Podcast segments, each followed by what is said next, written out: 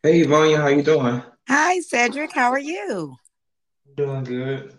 Awesome. We're going to go ahead and get started. This is Ivania Easley with the Closet Chronicles, stylist and founder and CEO of Styled by Love E and Love E Fashion. And today we have our special guest, Cedric Brown of Cedric Brown Collections. You know, this podcast is all about the grind behind the glam and digging a little deeper into the business behind fashion, retail, tech, and e commerce.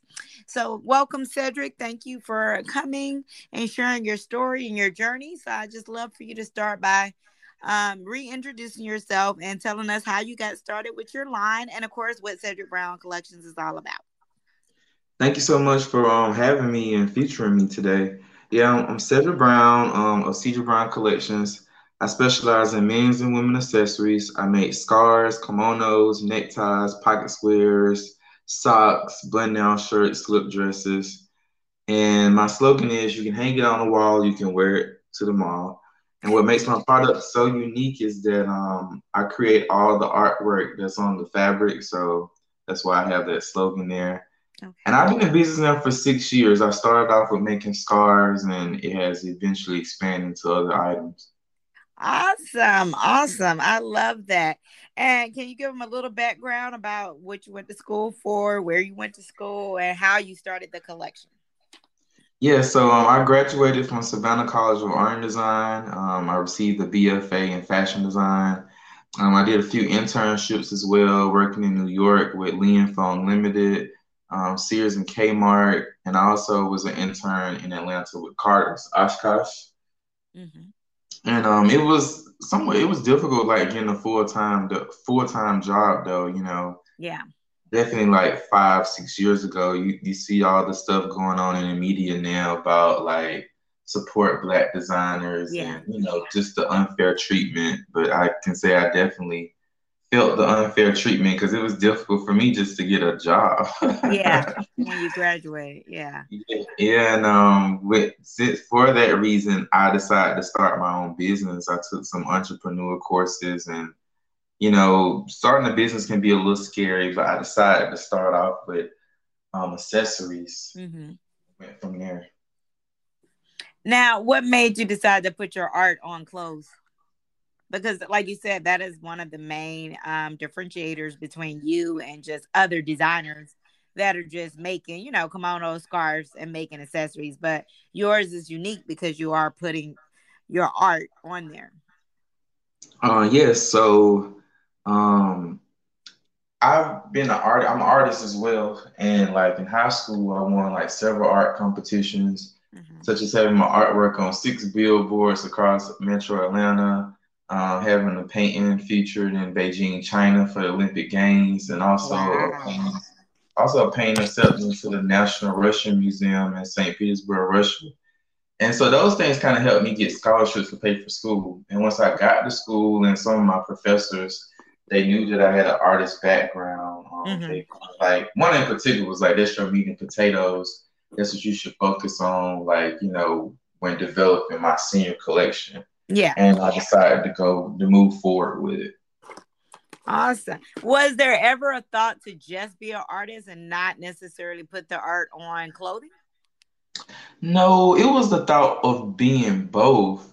And then I kind of used to have people, I remember artists discouraging me and just other people like, you can't do both. You can only focus on one or the other. Like it's impossible to be great at one of them. And, you know, and but I always had in my mind that I wanted to be a fashion designer though. I wanted to be a fashion designer more than I wanted to be an artist. You know, an artist, yeah. Like since fifth grade, I was like I looked up to like Sean John and mm-hmm. that, you know, Russell Simmons and yes. uh, Ralph Lauren and I was like, I wanted a clothing line. So I always had that dream and desire.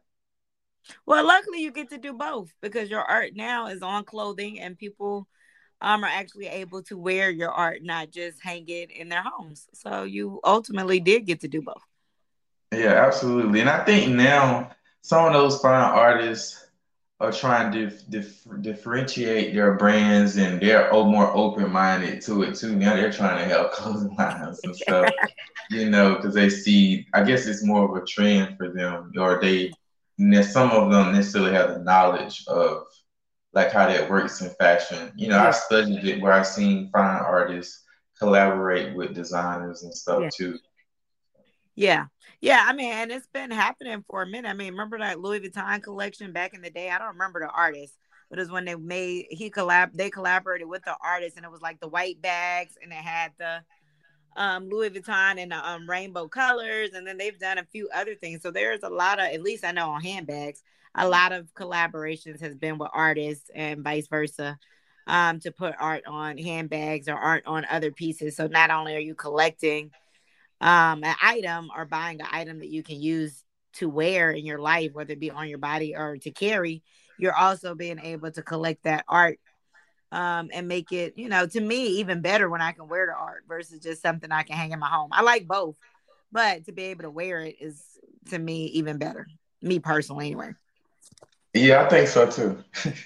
awesome. Now let's go a little bit into the business because I, I created this podcast to more be able to discuss like of course on social media we only see the highlights. We only see the fashion shows the models the photo shoots. We don't really see the grind behind the glam of what it takes to be an entrepreneur in this industry um, and to handle our business to be able to stay in business. So what i would say is what do you i mean well the question i want to ask is what is a common myth that people have about the fashion industry or being a designer Hmm. A common myth. Mm-hmm. Or something you think people think is one way, or even maybe you have thought it was that way until you actually got into the business. I guess I can say this, um, who my customer was. You know, when I first started my item, when I for, for me, I sell like luxury. I sell luxury items compared to like somebody just selling T-shirts. Yeah. And you know, when I, as soon as I started my business, I guess people learn fast. Yeah. Mm-hmm. You know, you who people you may think support you and stuff, or you may yeah. think like your friends and family is gonna be the ones, and they're yeah. not necessarily the ones who gonna support right away.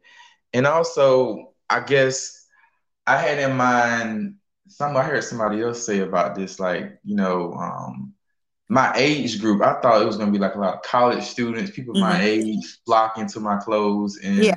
that wasn't necessarily the case for me selling like a luxury product. So yeah, which I'm grateful for every customer that it is, yeah. but that's something for me, you know, that you was surprised by. Yeah, yeah, I I agree. I think even though young people to me wear more designer than what young people wore when I was young, like my daughter has Goyard and off white and stuff that I wasn't. Well, you know what? I lied because I was buying Gucci at her age too. Kind of think about it, but I digress. Um, I feel like they can't appreciate um, necessarily luxury unless it's luxury that they hear about in music or that they see put in front of them. And when it comes to black luxury and black luxury designers, I don't think people always think of us first the way they think of Louis Vuitton or Gucci, Prada, whatever, whatever. So mm-hmm. that may be why is more older people or older audience than just people that are young and in college that came in to support your brand. And then I also agree about, yeah, you first get started, you think it would be your family and friends that support. But in reality, my biggest people are people that are not my friends and people that are not related to me that support my business.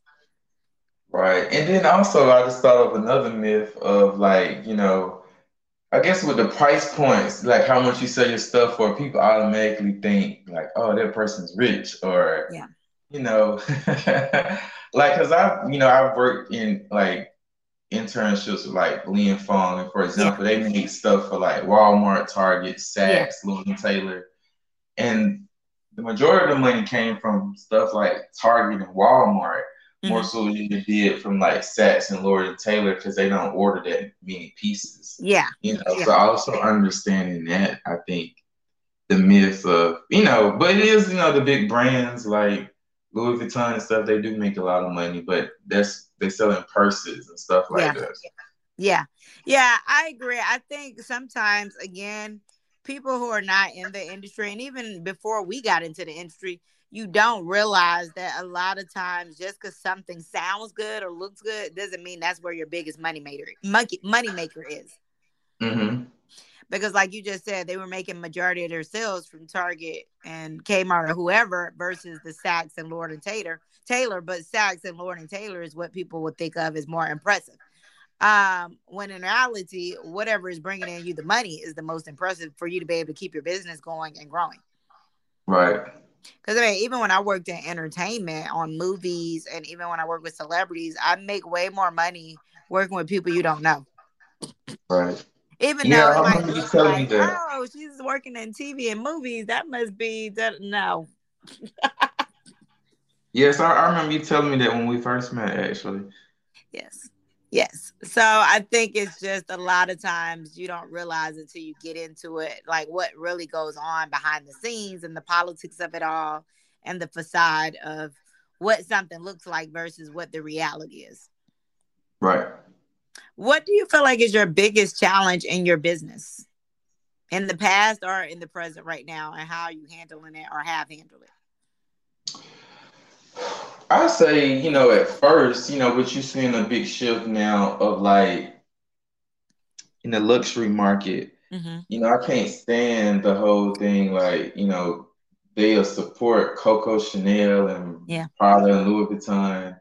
Or people will be like, you know, I'll pay that much for that, but they wouldn't pay that much for something that I would create. Yeah. You know, that right there, I guess. But now that I think that's somewhat slowly drifting away with everything yeah. that's going on in the media, but it has it definitely was something, you know, um it's definitely and then also, you know, people always want get stuff for free and even when you work sometimes with big entertainers like which is why I don't. yeah, but like they'll tag a Louis Vuitton or something, but they won't tag a small business. You know what I'm saying? Mm-hmm. And that's something that's so annoying. Um, now, how do you deal with it then? Are you you just? well, it just depends on who it is, because not all entertainers are like that. You know, so yeah. it can work for it to be, you know, very influential in your business, and it can be great. It can be yeah. amazing. But now that I've been in business though for a longer time, I understand a little bit more about like public relations and stuff. Yeah.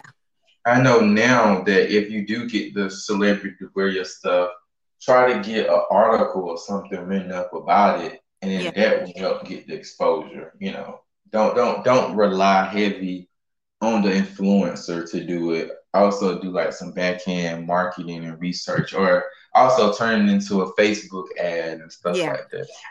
Okay, okay. Now, do you have PR, or that's just you know tricks of the trade you learning from being in business?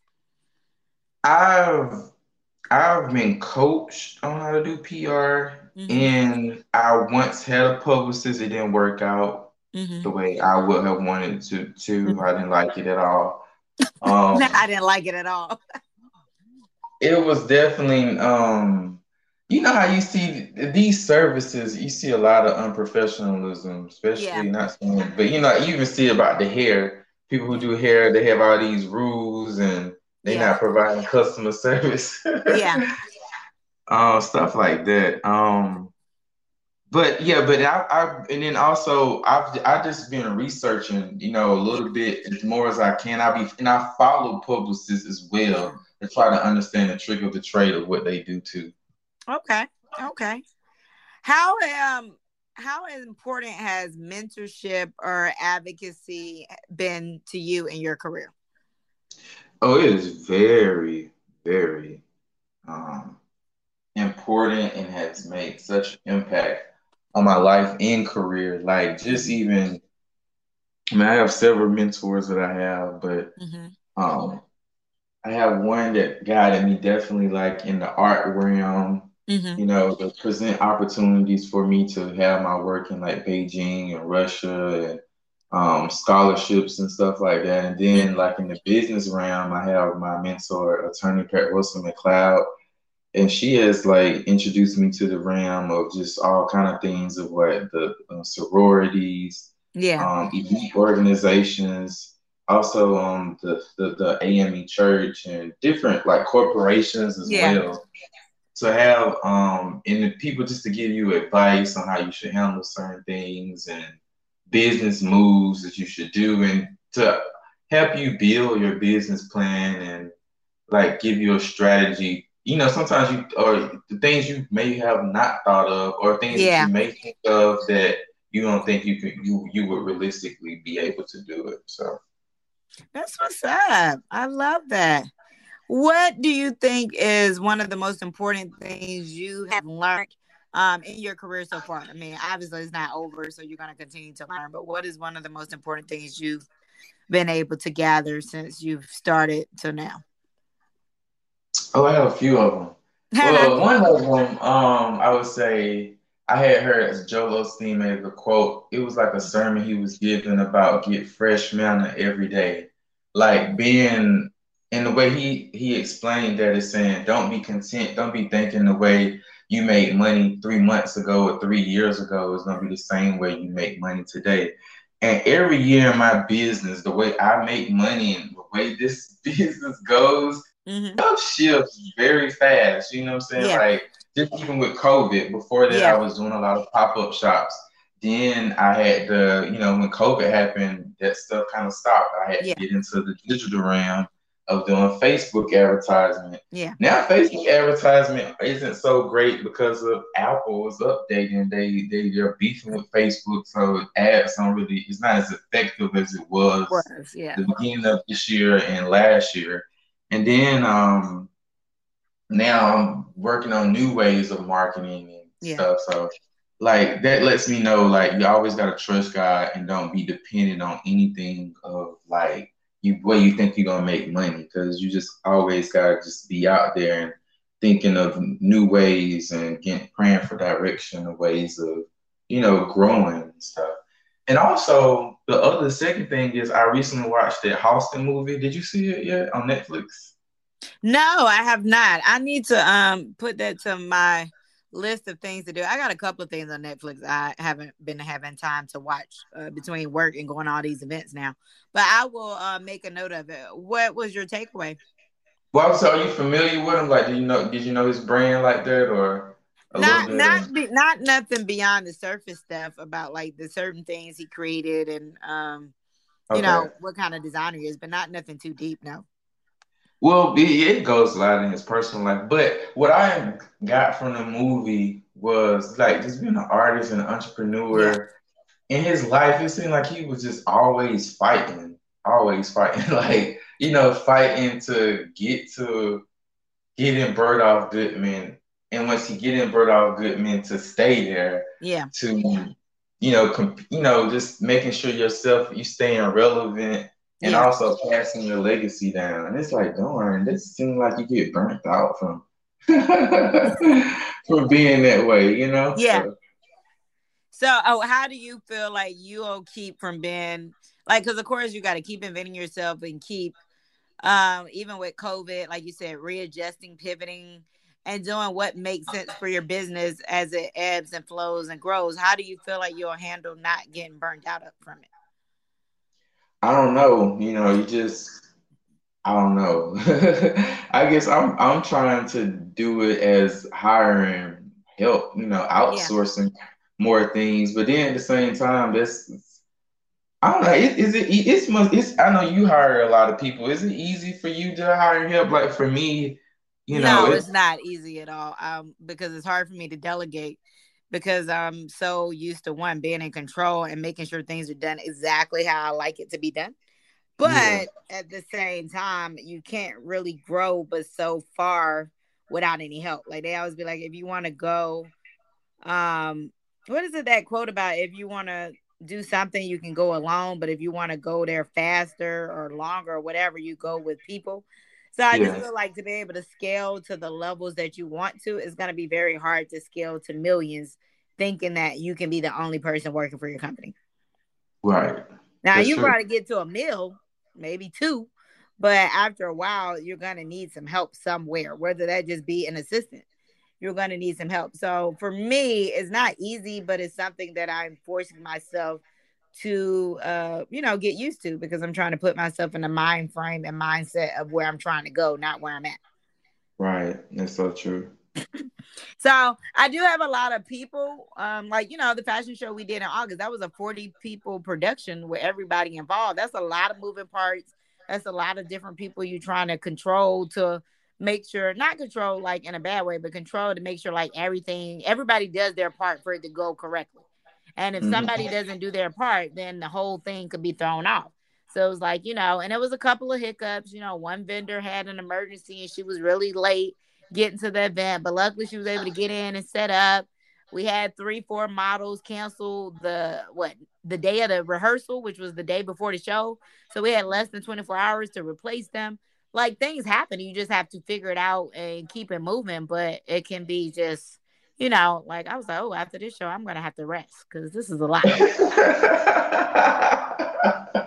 I completely understand. Yeah. So I mean it's a lot, but at the same time, there's no way I would have pulled off that show with no vendors, no models, no designers. Like it wouldn't have been a show if it was just me. I was just the person pulling it all together. So I just say that. And then you know, I had my team helping and they was working their little behinds off. Uh, because of course somebody fell out from the team. Like, oh, I'm not gonna be able to make it the day of. So it was like we already needed more than four people, but now we only got three. We gotta make it work. So you got to do what you got to do, but you got to be able to delegate and let other people help um, where you can so that you can focus as the owner and, you know, the captain of the ship, as I like to say, on where we going. And if you in the back of the ship trying to make sure, you know, everything's going right, who at the front leading and steering it? So yeah. you got to just, it's a balance for sure. Now, mind you, I check every single thing that everybody on my team do when I assign them clients, hey, you know, hey, this is the client, this is her information, this is what she want. Whoop, whoop, whoop, whoop. Let me know how the job goes. Let me know when you contact her. Do you need any help doing the job? Are you finding everything okay? So I'm not micromanaging it, but I'm definitely not just like, here you go, and you know, hope it all goes well. I'm definitely checking in, like, hey, how's it going? Did you talk to her? Were you able to get it? Did you, you know, making sure that stuff goes right? Because you know, when stuff goes wrong, and you're the owner of the company, it's not going to be their fault. It's going to be your fault. Yeah, it makes you look bad. Yeah, true. Yeah. So all you can do is hope that you are hiring good people and you're trusting people that take care of your business the way you take care of it. And of course, I don't think anybody can care about my stuff the way I care about it, but hopefully they care enough to do it right. So I don't have to let them go. yes, that's so true. Do you have a big team or a lot of people helping or not yet? Not like that, no. I have really a small team. It's just me, my mom, and you know, sometimes I hire people to help out with pop-up shops. And, yeah. And I do allocate things like certain things. Like I try out a publicist, I try it out. I mean, I hire a photographer. Yeah. I hire sometimes a graphic person to help to do like look books and stuff. Yeah. Sometimes I do allocate certain things, you know, yeah. more and more. Um, you know, and definitely I've tried out a few marketing services as well. But overall, I'm still overseeing everything, and I'm still, you know, it's like you're doing everything. yeah, yeah. Now I'm definitely overseeing everything, but I'm not physically doing every single thing anymore. Thank God. Um, but like I have an assistant that handles like my social media and my style tips and my newsletters and any of the administrative stuff. And so she just runs it all by me and I'll glance over it and make sure it's done right. And then she can send everything out and, you know, post everything and all of the things. But me reviewing it is way shorter than me trying to do it all.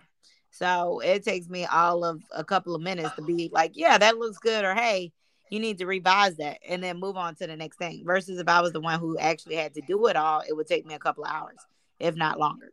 So for me, it's important that I have people doing stuff that they can do so that I can focus on the things only I can do, which is put these events together, sell my services, sell tickets to these events. Like only I can do that because I don't have anybody else to do sales. Right.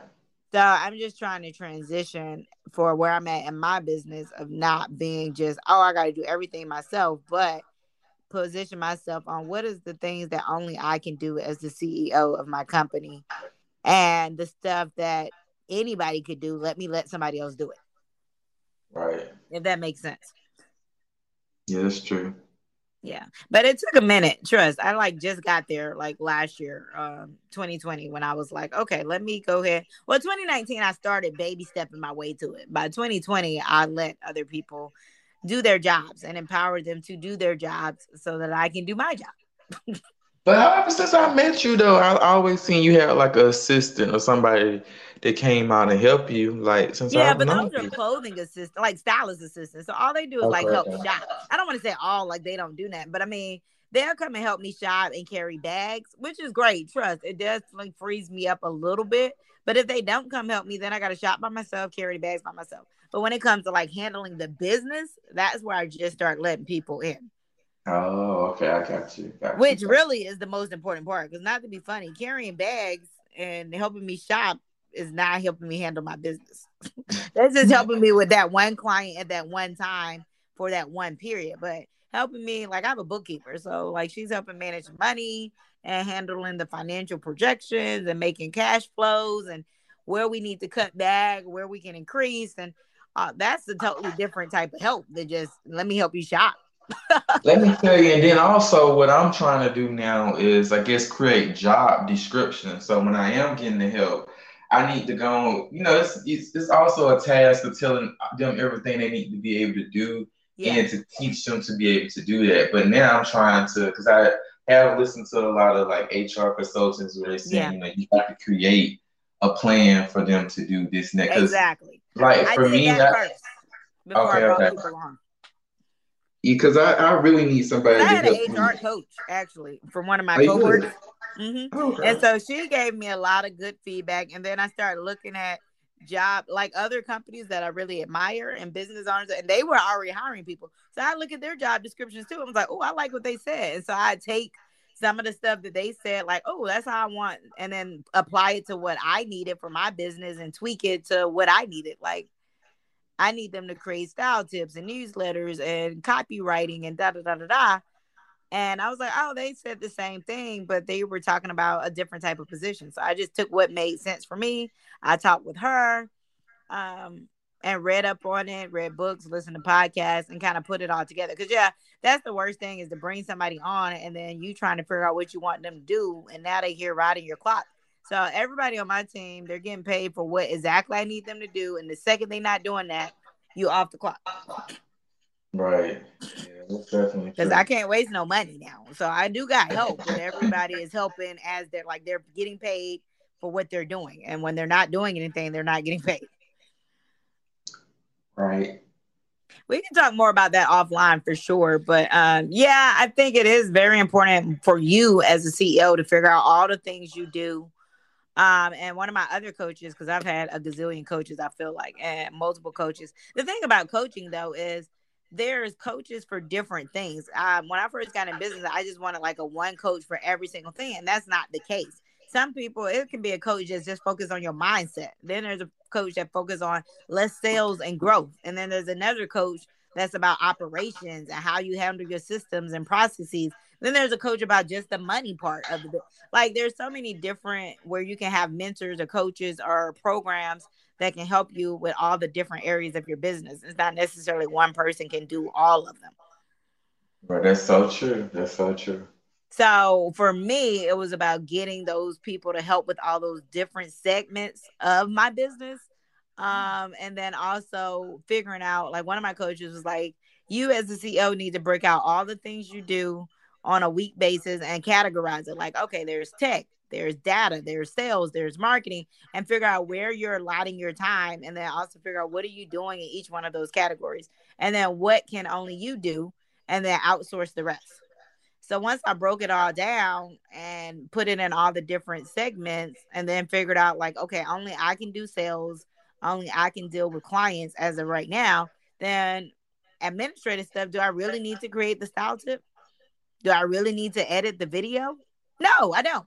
I got do yes, that's so true. So once I broke it all the way down and wrote it all out, because if you write it all down and look at it on paper, then you can like I was literally just checking off like, okay, only I can do this. Somebody else could do this. I can do this. And like I said, just because people are doing stuff, it doesn't mean I'm they're just doing it and I'm not seeing. It. I see every single thing that go out, so that I can catch whatever is wrong or whatever mistake as much as possible. Catch it, but catching it and reviewing it is way less time than doing it. Right. And now, once you got people that are used to you and how you like think and how you like stuff to be, like my assistant today sent me out the style tip that's going out later today, and was like, "Hey, I finished it. I need you to review it." It was perfect because she's been working with me now. Shoot, I don't know how long, all year, I think, since last year. Something like that. Like she know what I like. She know how I even like how stuff to sound at this point. So she's uh, correcting herself, thinking like I'm in her head. Like, okay, as I write this, would Yvonne say it like this? Would she want me to say it like that? And so she corrects herself. So now a lot of her stuff that she sent me, I'm like, oh, it's perfect. You don't even need to do nothing else. Mm-hmm. That's awesome. Um, yeah. So I think that's one really important about bringing on help. And then the other thing is we spent a lot of time last year because it was the pandemic. And obviously our business got hit because I don't sell products. I sell y'all products. Um, and when nobody was going anywhere, it was like, okay, let me redirect my client spending by having shopping parties and doing events and things of that nature, virtually and in person. But because we had downtime because we wasn't out physically shopping for people at first when it was just virtual, that's when we put a lot of systems in place. So now, even it's not even so much about oh, I got to spend all this time training people. And sometimes you think like, dang, the time I spent training people, I could have just did it myself. Which mm. you can, but you got to think about well, once you spend the time training time. them, yeah, exactly. Then you know they train, so you ain't got to do it no more. And if anything, if you train them right, they can train the next person that come, and so on and so forth. But what I did was when I brought on, because I'm on my third assistant right now. Number two didn't work out. And then number one, this wasn't really what she wanted to do, it like be an assistant. So she was more so like, hey, we knew each other from a different business and she needed a job. I needed some help. So we was working together until she was able to do what it is she wanted to do. But because I had her, we spent a lot of that time creating systems and processes. So we have a whole like 40, 50 page workbook that shows everything we do, how we do it, with actual visuals and screenshots of like click the left side button and open up this and it can take you to do this this this. So now anybody who comes technically can read that book to be able to do exactly what we need them to do. That's wonderful. That's wonderful. And templates. So it's more like a plug and play. Like i just want people to be able to not focus so much on like hey i need you to create a flyer and they make flyers i don't like. It's more like hey this is how we make flyers. Follow this you know template and everything you create is gonna work because these are templates we've already pre-approved. So right. it's a lot of putting that kind of stuff in place, and that is a lot. So for me, it was like, let me work with the person, the very first person I hired. I brought them on, and we worked through that together until we got it right. So it was her learning me, me learning where her strengths were, and she was really great at making flyers. So it was like, oh my God, you do make great flyers. Let's make a whole bunch of templates of all the different things. So we have pre template thank you cards for vendors, thank you cards for customers, thank you cards for if you buy service or if you support, like all kind of things. Um, we've already put everything together, and because we've already did a lot of the work, it's like whoever is coming behind us, all you got to do is look at what we've been doing and kind of recreate that and tweak that and keep it moving.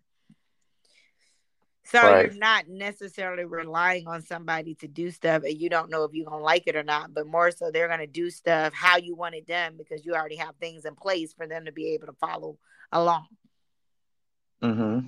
So I think that part is really important, and I'm happy that I was able to kind of work through the kinks of that with the first assistant. So any assistant I have going forward on the business side is able to kind of duplicate what we've already created. Now, of course, um, if somebody's creative and they got a good idea, I'm like, well, bring it and show it to me. Um, you have a new way you want to do something or a new template or whatever. If you create it and I like it, we can add that into the repertoire. But I'm just saying, overall, it's not like you have to come in and figure it out. And now, like you said, you're spending so much time going back and forth with somebody. You're like, I could have just did it myself. That happened right. in just the beginning, trying to get it together. But now that we have it together, it's kind of running like a a well-oiled machine. right. Because I spent the whole day at that fashion show yesterday, and so she was at the office doing all the work, making sure the style tips and the content was getting posted while I was at the fashion show. Fashion show, I seen you was posting about it.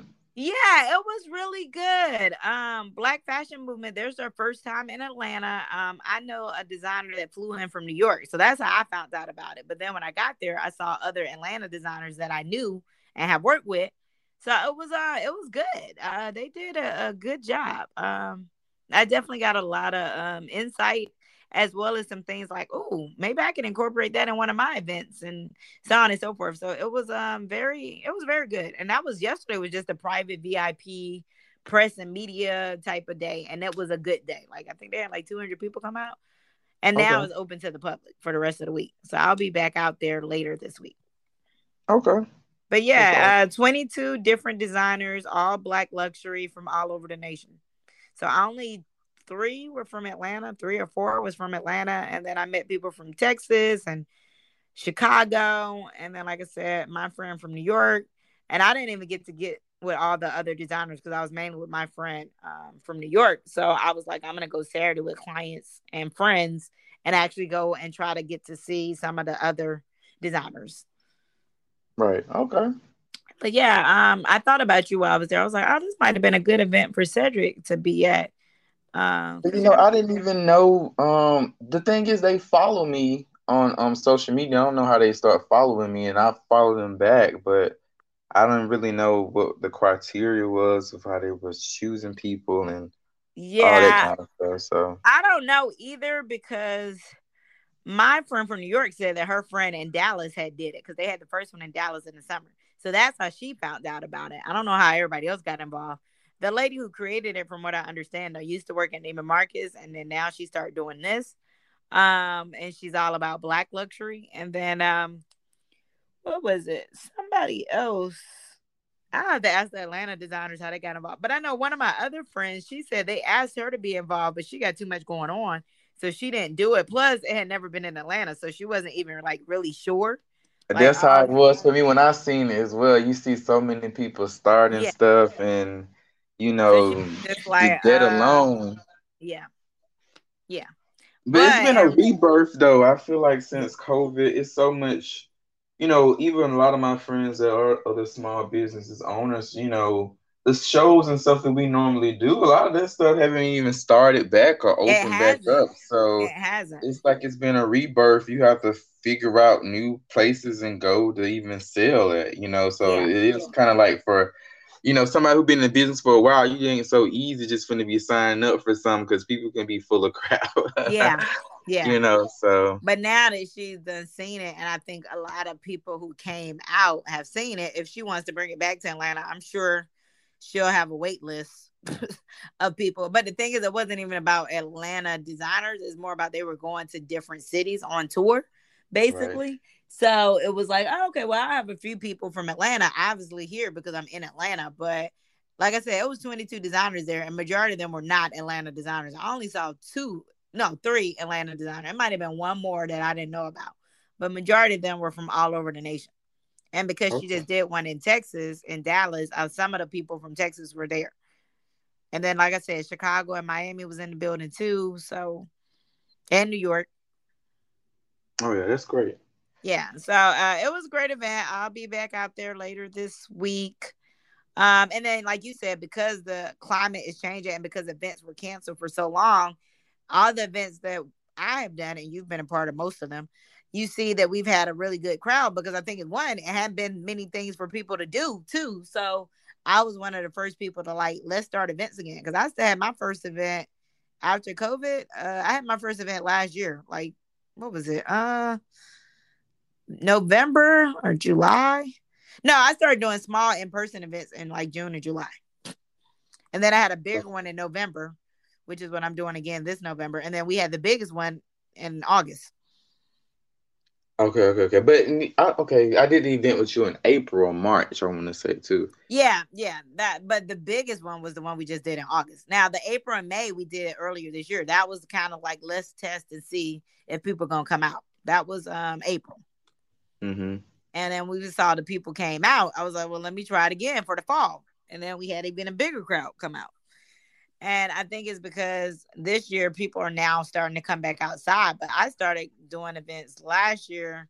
They were just small, just to keep some mm-hmm. stuff going. Oh, and I ain't tried to do nothing big until April, and then now August, and now November and December. I will say this: that you're one of those, um, you know, um, stylists and I want to say event curators that like I guess I trust because I was like, okay, if she's doing it, then I'll I'll sign up. But I ain't just gonna be signing up for no any shows. I know, I know, I appreciate that. But yeah, I think it's only because y'all have been involved and y'all have gotten good results from it. Because obviously, I mean, friends or not, or we cool or not, if it don't make good business sense for you, you're not gonna do it. Um, and I respect it because I mean it's the same for me. I'm not gonna do anything whether you're my friend or not if it doesn't make good business sense for my business. But that's why I try to make sure that it's going to be good for my vendors so that when I do have events, I don't ever have a problem having vendors. If anything, I have more vendors reaching out to me than I have room. So I'm I'm blessed in that capacity, but that's why I also try to make sure it's good for y'all and work really hard on making sure good people are coming to the events that are going to buy from y'all. Right. So I appreciate y'all support and um us all working together to you know help grow our businesses and continue to make money because that's how we stay in business. Absolutely. Thank you again for your time. I think we went way over than what i normally do but i enjoyed this conversation with you. I will definitely tag you when it goes live. It'll probably be like two maybe three weeks from now because i have a bunch of podcasts i've been recording in queue. So okay. i'm just sending them out in order as i record them. So i think it's going to be a couple weeks but i will tag you when my team posts that your podcast is live, or they rather they will tag you because they handle okay. that too. okay. Thank you again. Um, I really enjoyed chatting with you and learning more about your business. And then I'm just really happy and proud of you. Um, how's the house, the new house? Oh, great. Um, I, I still haven't finished decorating though. But I mean, it is. I do have basic stuff, but you know, like people see me as a designer, they expect it to be grand, you know. but I've been, you know, so making art and designs and stuff for my business that yeah, I haven't really even allocated time, time to do stuff for my house. So yeah, I just think it's amazing you was able to buy a house off of your career. That's what I mean about business businesses and fashion and fashion businesses is that like these are real businesses that's making real money to be able to support ourselves. And whether you're making a million dollars or six figures or whatever if you're making enough money to not have to work for somebody else and take care of yourself you're already a success Thank you, thank you. Yeah, it, um, it was really, uh, definitely uh, the banks it. take you through hell though. Being an entrepreneur, they do now. House. yes, they do now. Ever since the uh, market crashed in 08, it's been a harder way to buy a house. Before that, they gave everybody a house uh, as long as you was making some money. Yeah, I almost feel like doing next time I want to pay cash for a house. I don't want to go through no bank. I ain't mad at it. I ain't mad at it. Make it do what it do. But um, enjoy the rest of your week. We'll chat again soon. And um, of course, I'm gonna see. Well, I won't see you in November, but I'll see your mom in November. yeah, yeah, absolutely. All right. Chat soon. Bye bye. All right, you have a good one.